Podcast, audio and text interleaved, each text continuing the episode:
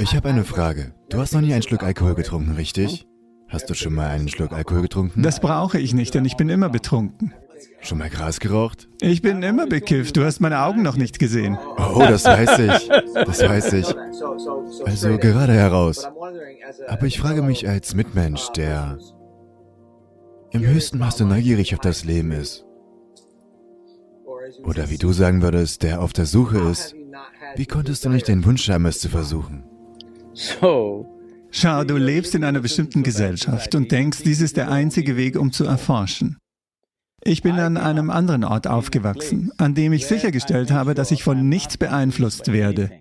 Weder von der Religion um mich herum, noch von der Familie um mich herum, noch von der Gemeinschaft um mich herum, noch von der Politik um mich herum. Ich habe sichergestellt, dass mich nichts von diesen Dingen beeinflusst hat. Ich sage den Menschen immer, dass ich absolut ungebildet bin. Sie denken, ungebildet bedeutet, dass man nicht zur Schule oder zum College geht. Nein. Ungebildet bedeutet, dass du von niemandem irgendetwas aufgelesen hast. Du bist einfach auf die Weise, wie das Leben ist. Weil du Leben bist, wird alles andere selbstverständlich übernommen. Wenn du die Natur des Lebens, die du bist, und die Quelle des Lebens, die auch in dir pulsiert, erfahren hast, warum solltest du dann versuchen, Blätter und Gras aufzulesen? Hm?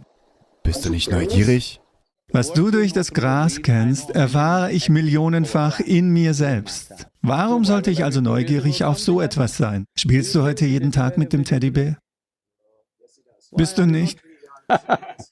Bist du nicht neugierig, wie es sich anfühlt? Das Kind liebt es so sehr. Ich habe diese Phase durchgemacht. Ich habe es erlebt das und beschlossen. Was? Als du ein Kind warst, ist es passiert, richtig?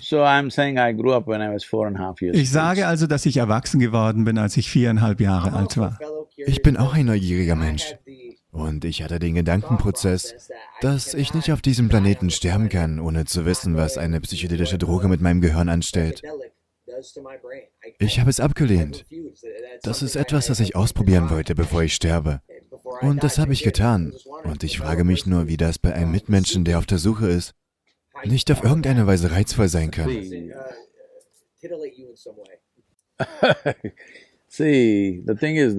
Schau, die Sache ist die, genau jetzt sitzen wir alle an dem gleichen Ort, atmen die gleiche Luft, essen wahrscheinlich das gleiche Essen. In diesem Moment, was in mir geschieht, wie ich bin, das würde ich nicht gegen irgendetwas im Universum eintauschen. Du gibst mir die Welt, ich werde das nicht tauschen, so groß ist es. Wenn das in dir vorgeht, wirst du kein Gras mehr wählen, das meine ich. Nun, ich bin neugierig, wenn mir etwas fehlt. Nein, wenn Gras oder was auch immer dir eine kleine Erfahrung verschafft hat, musst du verstehen, dass Gras keine Erfahrung machen kann.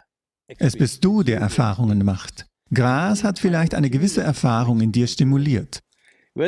Ob sie von außen oder von innen stimuliert wird, ist die einzige Frage, richtig? Wenn sie von außen ist, hat sie immer eine negative Kehrseite. Wenn es von innen heraus geschieht, wenn, nehmen wir an, schau, die Leute trinken Alkohol. Wenn es keinen Kater gäbe, wenn es keine Lebensverbrennung gäbe, was auch immer, wären sie die ganze Zeit betrunken. Wenn du das auch sein könntest, die ganze Zeit voll trunken und voll wach, würdest du es tun?